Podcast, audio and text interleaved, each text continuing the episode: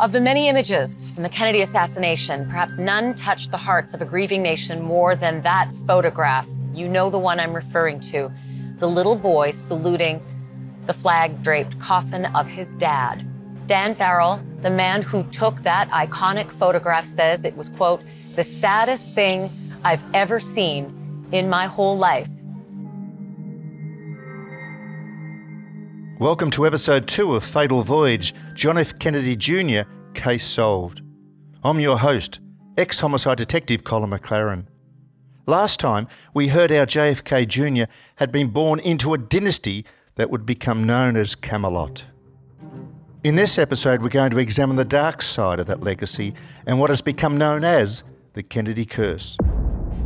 So I always have been interested in the Kennedy family and the tragedies that have been, uh, it seems like one thing after another, they just get infected with generation after generation. So you could call it the Kennedy curse. You could also call it the curse of power, that sometimes people who are in power, these sort of things happen. I think there's something psychological about it. It's almost like the scales have to be balanced. It life says you've been too blessed, you've had too much, and now we're going to take some away from you. And how that curse would once again exact a terrible toll on the man who, as a little blonde haired boy, was required to salute the passing coffin of his dead father as the entire world watched on. I think there's a parallel or a similarity between the death of the father and the death of the son, in that in both cases, there was great unfulfilled potential. We have no idea of what could have happened.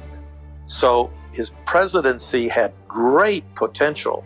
In fact, the potential is so great that most academics rank him as a great president, even without having accomplished these things. And the same kind of uh, hovers over the life of John F. Kennedy Jr. The fact that he could have done great things. Could have been a president, could have been a governor, a senator, could have been a great public figure the rest of his life and impacted the world for good. So, in both cases, they're cut down and cut short of what most people believe would be a great life and a great contribution to humanity. Following the assassination of President Kennedy, the conspiracy theories began almost immediately. Did Lee Harvey Oswald act alone? Was there a second shooter at the scene? Who was pulling the moving strings behind the scenes and how deep did the rabbit hole go? Here's JFK historian John Hankey. There are 10 affidavits in the Warren Commission documents from witnesses in Dealey Plaza who all said that the limousine stopped in front of the grassy knoll. They don't say waiting for the kill shot, but you can put those elements together to see that the Secret Service stopped the limousine in front of the grassy knoll waiting for the kill shot. In 1964, the Warren Commission, set up by President Lyndon Johnson to investigate the killing, concluded that Oswald was the lone assassin. It was to be another 11 years before another committee ruled that the Warren Commission was fundamentally flawed. And not until 1979 before the House Select Committee concluded that the murder was most likely the result of a bigger, far reaching conspiracy. However, they did not say who was behind that conspiracy. Like me, JFK Jr. suspected a cover up. Author Doug Wead has written over 30 books and interviewed no fewer than six presidents and has unrivaled insight into the machinations of the White House. I received a call from a lady whose father had worked for Frank Church and had been his closest aide. And she told me the story that when it was all over, her father had, who had worked so hard for the senator in these hearings, had said, Why, Senator, didn't you go ahead and publish your findings? Why did you back down after all that you'd gone through? And she said that Senator Church said to her father, the country could not have survived if they had known the truth of our investigation into the CIA. It was a lengthy investigation. They interrogated many CIA agents. And at the conclusion of it, it was like uh, he pulled his punches. It was a whimper. John Jr. was to later begin his own investigation into his father's death. I felt that it was just something he had to live with that he was John Kennedy. But he was he was very proud of it in the sense that he named his put the, the number of the PT 109 that was his father's World War II PT boat. He put that on his plane. He thought about his father constantly. But tragically, the assassination of JFK Sr. was only the beginning. Shortly after midnight, on June the 5th, 1968, Kennedy's beloved uncle Bobby Kennedy was also executed. He was killed at the Ambassador Hotel in Los Angeles just hours after winning the California presidential primary. Here's reporter Leon Wagner, who has been close to the Kennedys since the 1970s. After JFK was assassinated, Jackie really leaned heavily on Bobby, and he spent a tremendous amount of time with her. They spent so much time together and they were so affectionate that there were rumors that they were having an affair, which I don't know. It is possible. They, they certainly were tight. But I think more than anything, he was a, something to lean on. And, you know, because he was her brother in law and she trusted him implicitly and he understood her pain, which nobody else really could understand quite the way he could. And um, then suddenly he was slain. And um, that was, I guess, in a, in a way, a final blow. One of the consultants at Bobby's autopsy was forensic pathologist Cyril Wecht. I was an official consultant to Dr. Thomas Noguchi, Chief Medical Examiner Coroner of Los Angeles County. You'll see my name listed. You look up the autopsy report. In fact, Tom called me about three, four o'clock in the morning, my time. Um, it was three hours earlier there uh, from Los Angeles. He didn't need any advice on how to do an autopsy, but he uh, was concerned that they would try to take Bobby Kennedy's body away like they had done with JFK in Dallas. And Tom and I had become good friends at the American Academy of Forensic Sciences, and he knew of my outspoken comments regarding what they had done. And I advised him, in fact, among things which he did was to invite, uh, act in a proactive fashion, and invite the government to send in their forensic pathologists to be observers at your autopsy. And he did that, and three of those military forensic pathologists, whom we knew, they were colleagues, they attended. Despite the attempt at transparency, it seemed that once again a Kennedy assassination was followed by another shady cover up. By the way, in the cover up, remember the scenario in which Bobby Kennedy was assassinated? Look it up. The distance from which the fatal shot was fired, striking him just above and slightly behind the right ear, was one to one and a half inches. One to one and a half inches. And the bullet also had a slightly forward trajectory, of in front of him. And you got to ask yourself, how is this possible? I'll tell you how it's possible because the defense attorney, who, by the way, was not some snot nosed kid out of law school or in a public defender's office, he was an experienced criminal defense attorney named Grant Cooper, never never consulted a forensic pathologist or a ballistics expert, never had anybody testify at the trial, and in the cross examination of Dr. Noguchi, never asked him the question I asked you two minutes ago about the distance from which the shot was fired or its trajectory. Never. So you talk about setups.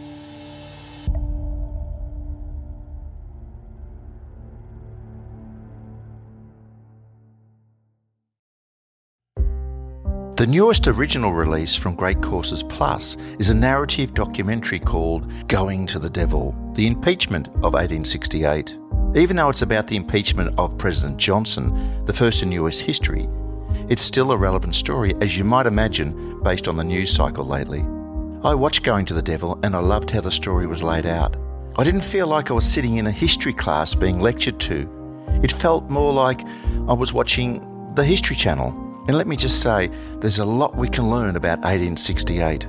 I loved going to the Devil mainly because I love history. But the Great Courses Plus, they have tons of other courses available to listen to or to watch. Whether you want to learn how to draw, how to speak a new language, or how to live more sustainable, the Great Courses Plus has it all. And their courses on this educational streaming service are taught by the best of the best, professors and experts in their field. So all I have to ask is, what are you waiting for? Sign up for the Great Courses Plus. They're offering our listeners an amazing deal three months of unlimited access for just $30. That's only 10 bucks per month. To get this limited time offer, you must sign up today using my special URL. Get all the details at thegreatcoursesplus.com slash JFKJR. That's thegreatcoursesplus.com slash JFKJR.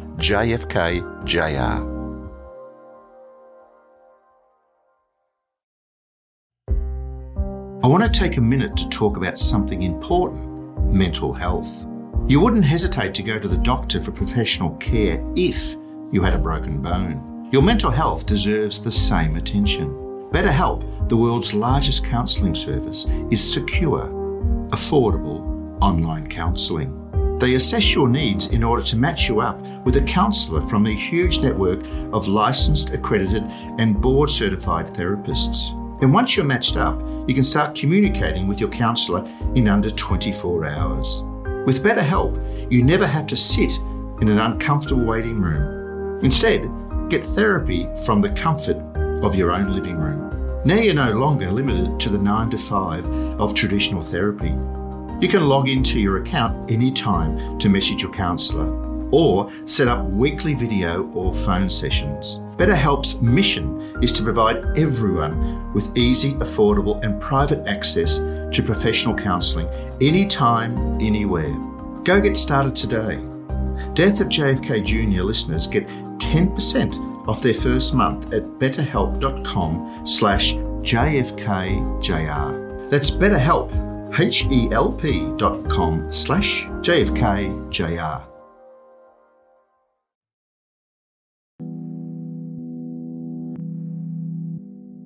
With John and Bobby killed, third brother Ted Kennedy was the last of old Joe's sons still standing.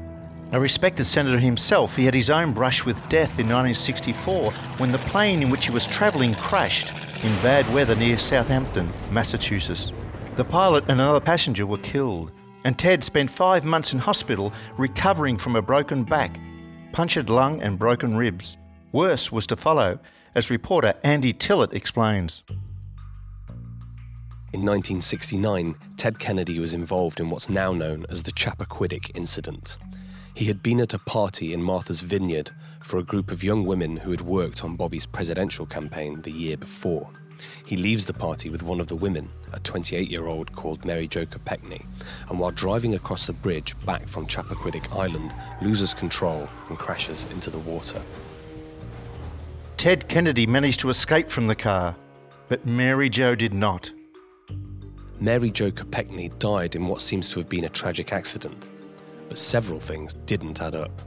Senator Kennedy says he dived below the surface seven or eight times to try to rescue her before swimming to the shore and leaving her drowned, still trapped in the car. That may be true, but he then didn't report the accident until the next morning after her body had already been found. Why would he not report it? Did he just go home and go to bed like nothing had happened? He also denied driving under the influence of alcohol, and said that there had been nothing improper about his relationship with Mary Jo. Both statements have been called into question many times in the intervening years.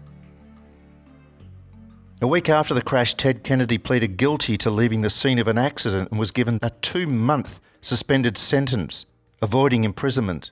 Oddly, no autopsy was ever performed on the body of Mary Jo.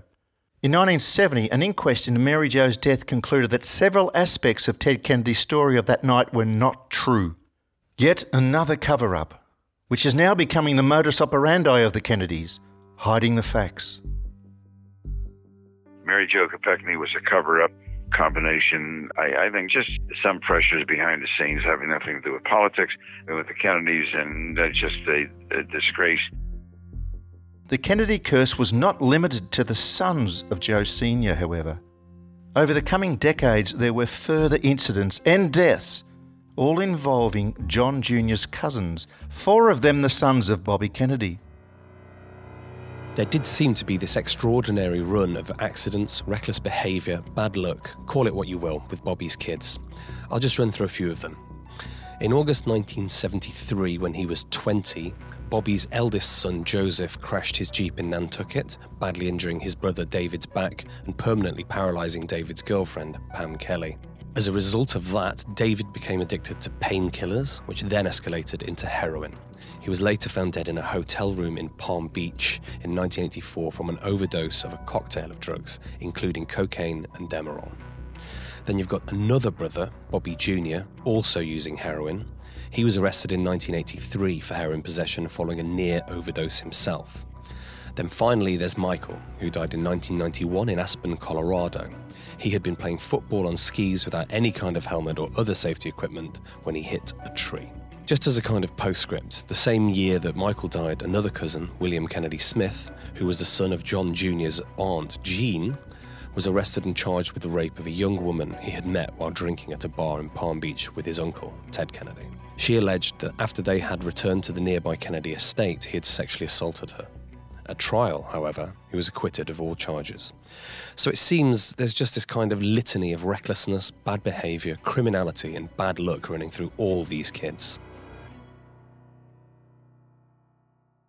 According to Leon Wagner, at least he was never tempted by drugs. John didn't use drugs. He deliberately didn't because he had a fear of them, because mostly because his cousins, David, Michael, Bobby Jr., all used heroin and, you know, had some terrible experiences with it. David and Michael both died. Michael had a sea accident, but he was inebriated at the time. And Bobby Jr. was arrested in South Dakota for possession of heroin. And he just didn't like to be around drug use at all. John Jr. may have stayed away from drugs, but like so many of his family, he had inherited the Kennedy wild streak.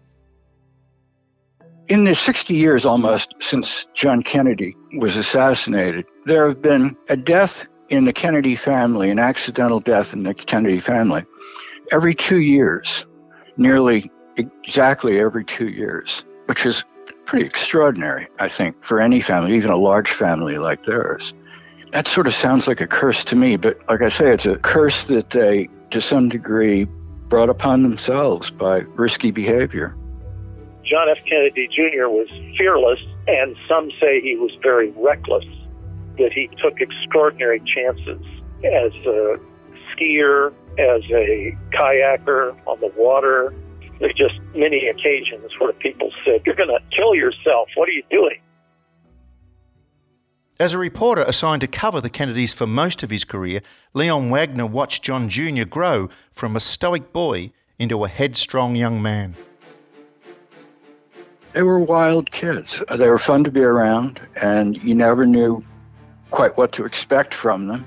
I have to say that they had a tremendous exhibitionist streak in them and enjoyed showing off, particularly given the fact that their home, their, their compound of, of, of homes, was a, a, huge tourist attraction.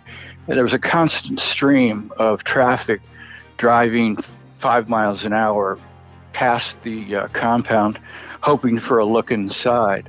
Some of the Kennedy cousins of, of John Jr.'s had a habit of coming out front and posing and then yanking their blouses up and flashing the tourists. And as uh, one of them told me, that'll give them something to talk about when they get home.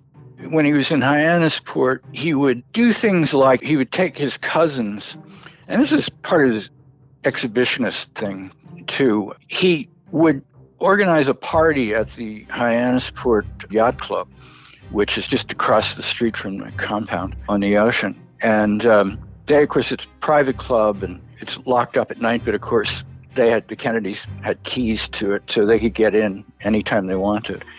And they would go take six packs of beer and drink, and they would take off their clothes and skinny dip in the ocean off the dock, just, you know, at midnight, two o'clock in the morning. They kind of did whatever they wanted. They ran the place, and the, the cops, more or less, that surrounded the compound, they had temporary cops uh, that were just hired for the summer and were really hired for the purpose of guarding the Kennedy compound. And uh, I made friends with with a couple of them, and they told me some stories that make your hair stand on end about uh, some of their antics. Like, uh, for example, one of the Kennedy women, Jean Kennedy, would tie ropes onto the back of her car and drive around with the kids on their bikes hanging onto the back of it. And she wouldn't go slow. She'd go 15, 20 miles an hour. I mean, it'd been a fatality if something had, God forbid, happened.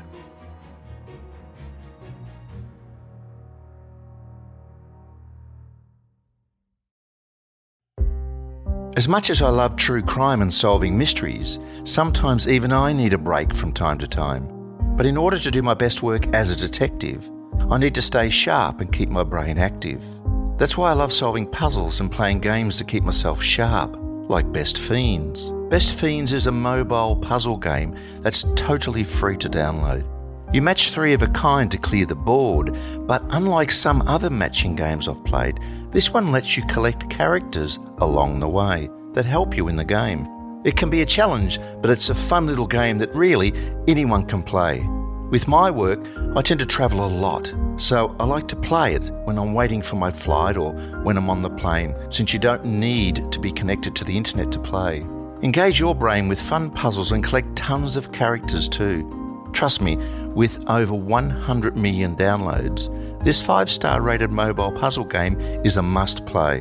Download Best Fiends free on the Apple App Store or Google Play. That's friends without the R. Best Fiends.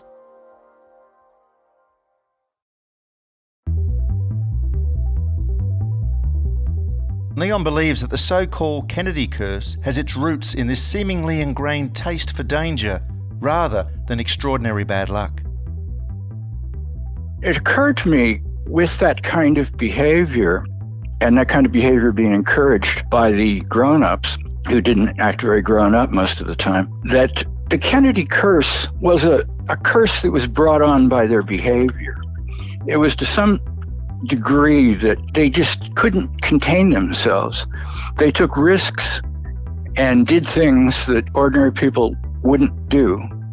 And as a result, along the line, although they got away with quite a bit of it, they got away with a tremendous amount of it, that when you consider the outcome, it's not surprising.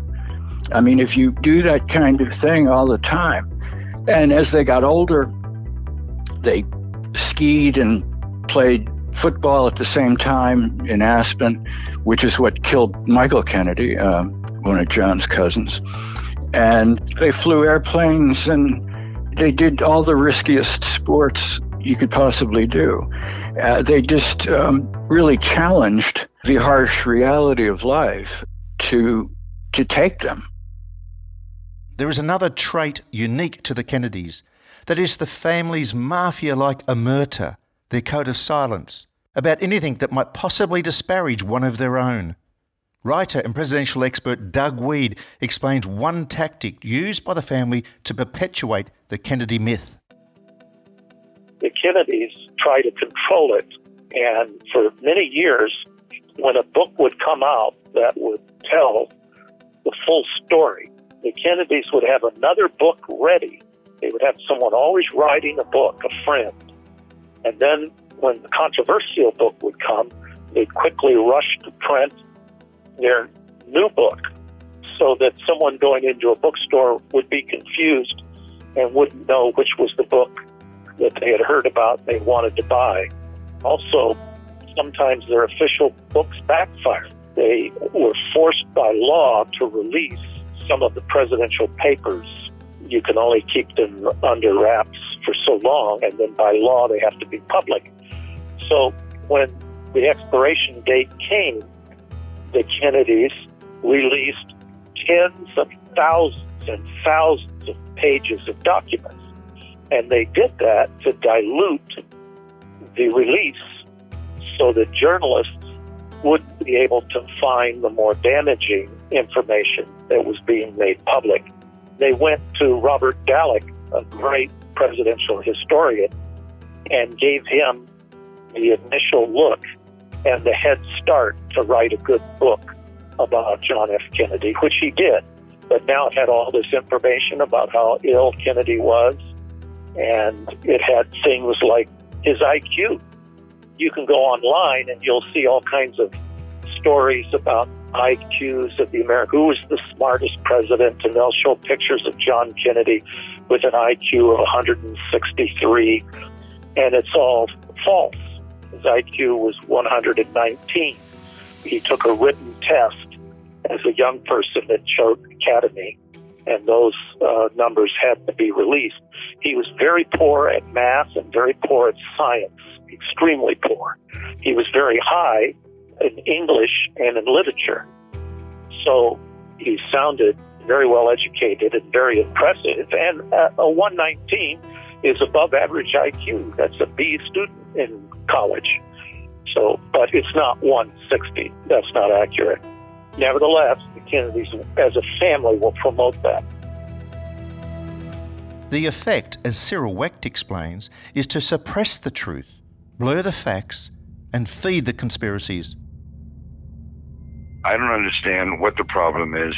Why the Kennedys, as they say, unknowingly, unwittingly, in their uh, uptight feelings, play into the hands of anybody who was involved in these deaths, like the assassinations of John and Robert, and in the accident of Mary Jo Kopechne with Ted Kennedy. Why the Kennedys do this, I, I, I don't know. I, I can't answer that in that regard, somewhat related. I remember last year uh, when Mrs. Kopechne, the mother of Mary Jo Kopechne, was interviewed, and I remember that, and it brought tears to my eyes. She said the worst mistake she had ever made in her life was vehemently arguing against the exhumation of her daughter and the performance of an autopsy. That is what she said last year. As the son of JFK, John Jr. effectively found himself at the head of the next generation of this complicated and cursed Kennedy dynasty. Occasionally, the pressure would tell on the young patriarch in peculiar ways. Leon Wagner remembers witnessing one such incident himself. He was a boy that I have to say, he had a manic energy to him. And it was impossible for him to sit still for much of a time. And I went to his grandfather, uh, Hugh Auchincloss, his step grandfather, actually, his funeral in Newport, Rhode Island. And John was, uh, I want to say about nine, approximately 10 maybe. We were in a very small airport in Newport. They had no Secret Service or any protection. And John was bored with having to wait for their private plane to arrive. And all of a sudden, he just spontaneously sprung out of his seat and started dancing. And I mean, dancing manically, like he couldn't control what he was doing almost. And Jackie, interestingly, just ignored him and let him get it out of the system, I guess. But there was I was with a photographer, and he of course was snapping some pictures, and Jackie walked up to me and said, "Would you please tell him to stop doing that, t- taking those pictures?" And so I said, "Sure." So you know, I, I did, and um, we let him be. But then he he danced like that for I would say 10, 15 minutes, and uh, it was quite a display. And I, I have to think that part of it was his manic energy. Part of it was the fact that he'd been through a lot. And the idea of attending yet another funeral, and um, his life was just kind of filled with death at that young age. I have to think that, that that sort of set him off, and that Jackie understood that. And that's why she made no attempt really to to stop him or to say anything to him. She just let him get it out of his system. Now he clearly he calmed down. I mean, I never saw him do anything like that. You know, when he got a little older. As John Jr. grew from child to man, the pressure of living up to the Kennedy name and perhaps the growing dread of the Kennedy curse would only grow with him. There may be a reason for it that it may be that, I mean, from the time they're little kids growing up, people come up to them and say, When are you going to be president? And especially with John F. Kennedy Jr., because not only was his father president, but his father was assassinated. So it's almost like, Hey, pal, when are you going to get this back. It's almost the pressure is on. So, under normal circumstances, the pressure is on these namesakes. They tend to do things that are self destructive, they become alcoholics. So, that's something that happens naturally. But if your dad is assassinated, it's kind of like, hey, are you going to let him get away with that? You're supposed to take it back. That's tremendous pressure to be under, to live under. I don't think they would be that overt in their pressure, but it was kind of a, it was a given. It, it was pretty hard to avoid. I mean, you every time you turned around, anybody you were introduced to or you ever met, it would be discussed. It was something that was faced every day. He didn't show that there were any, you know, that it affected him in any way because it would be not mannish, not Kennedy enough to show any emotions about it. But the effect of the assassinations overall on John over the years was to accept his mother's dire warnings that they were out to kill Kennedys. And you would think that that would petrify a young man. Finally, on July the 16th, 1999, the curse struck again.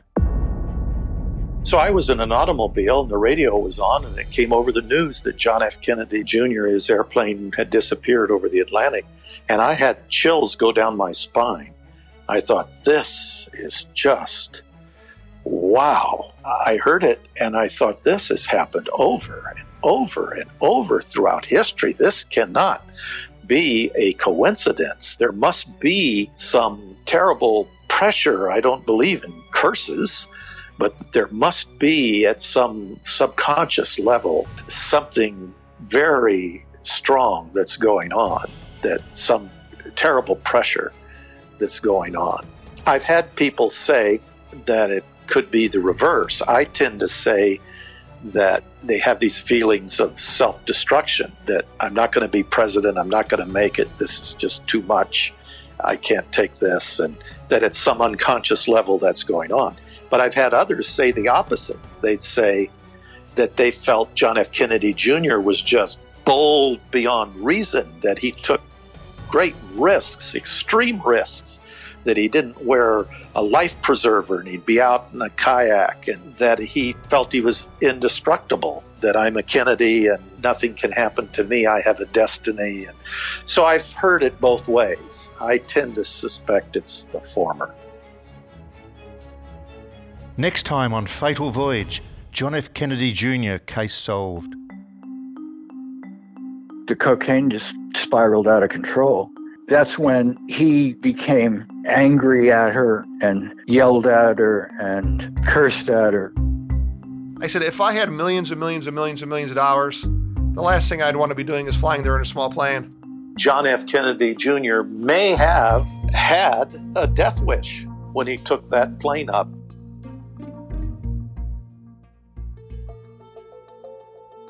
The Death of JFK Jr. is hosted by myself, Colin McLaren. It's executive produced by Dylan Howard and Matt Sprouse and is a production of Broad and Water Studios and Endeavor Audio. Executive producers also include Tom Freestone, James Robertson, and Andy Tillett, and the series is written by Dominic Utton. Reporting by Douglas Montero, the series is mixed and engineered by Sean Kravitz and Sam Adder. There is so much more to this story, and you don't want to miss anything, I can assure you. Make sure you subscribe to Fatal Voyage The Death of JFK Jr. wherever you get your podcasts.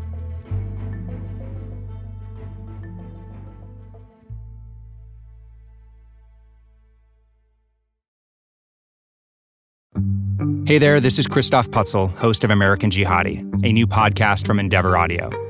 American Jihadi follows my reporting on Omar Hammami, an American from Alabama who rose through the ranks of the Somali Islamist extremist group Al Shabaab. We spoke in secret for over a year. Omar tested me in ways no other subject I'd covered before had, and he disrupted the tidy story I had told myself about the line between good and evil. Don't miss a minute of the story. Subscribe to American Jihadi wherever you get your podcasts.